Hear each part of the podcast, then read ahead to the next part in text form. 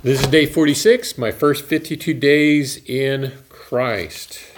I gave you an illustration in your book on day 46 about the businessman and the, the multi-million dollar corporation, uh, make-believe story, obviously. And, uh, but it's, it's a story that emphasizes the importance of not just reading the Word of God, but actually doing what it says, doing what the Bible teaches. And this course is based in James chapter 1 and verse 21, which says, But prove yourselves doers of the word and not merely hearers who deceive themselves. So we want to be doers of the word of God, not just people who read and say, Oh, wasn't that a neat story? Actually need to read what we're what we're learning. So I believe you're going to enjoy your reading today. Uh, James is just a great little book. And after you read, I'm going to ask you to write out what God spoke to you today, like you learned clear back on day eight. So, just a heads up about that. So, please read the book of James right now.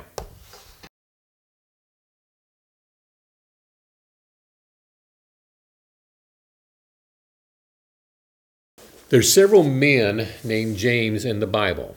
This book was written by the physical half brother of Jesus, the son of Joseph and Mary.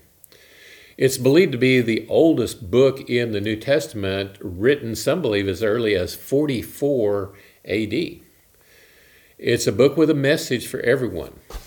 So, what did it say to you today? In your notes, write down the spoken communication that you received from God from the book of James, using that pattern from day 8 and then after you've done that, then write out what your prayer is in response to what God says to you through the book of James. What we're doing here every day is we're talking and we're listening to God each day. We're communicating. But the greatest benefit, of course, is in the application of what you are hearing. So strive to do, to do, not just hear, strive to do what God says. Have a blessed day. Talk to you tomorrow.